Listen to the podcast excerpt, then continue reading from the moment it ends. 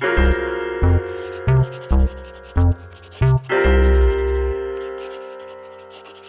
and welcome to seven brand new episodes of Something to Do with Art with me, Robert Good.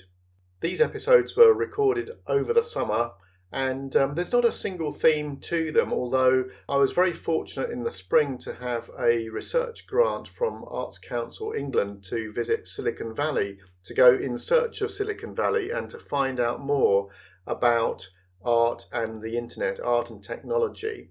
And so during these podcasts, I've taken the opportunity to ask my uh, podcastees what their thoughts are about art and tech and the extent to which they make use of tech in their work or in their lives.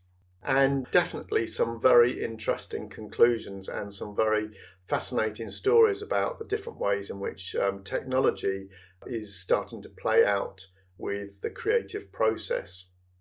I've also included a bonus track, which is some conversational snippets that I recorded whilst I was out in Silicon Valley.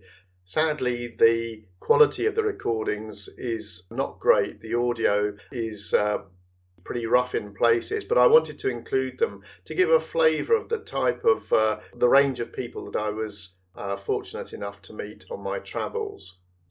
So I hope you enjoy this uh, series, and as always, your thoughts, comments, feedback, very welcome. Please do get in touch with me, and uh, I look forward to hearing from you. So I hope you enjoy, and um, happy listening.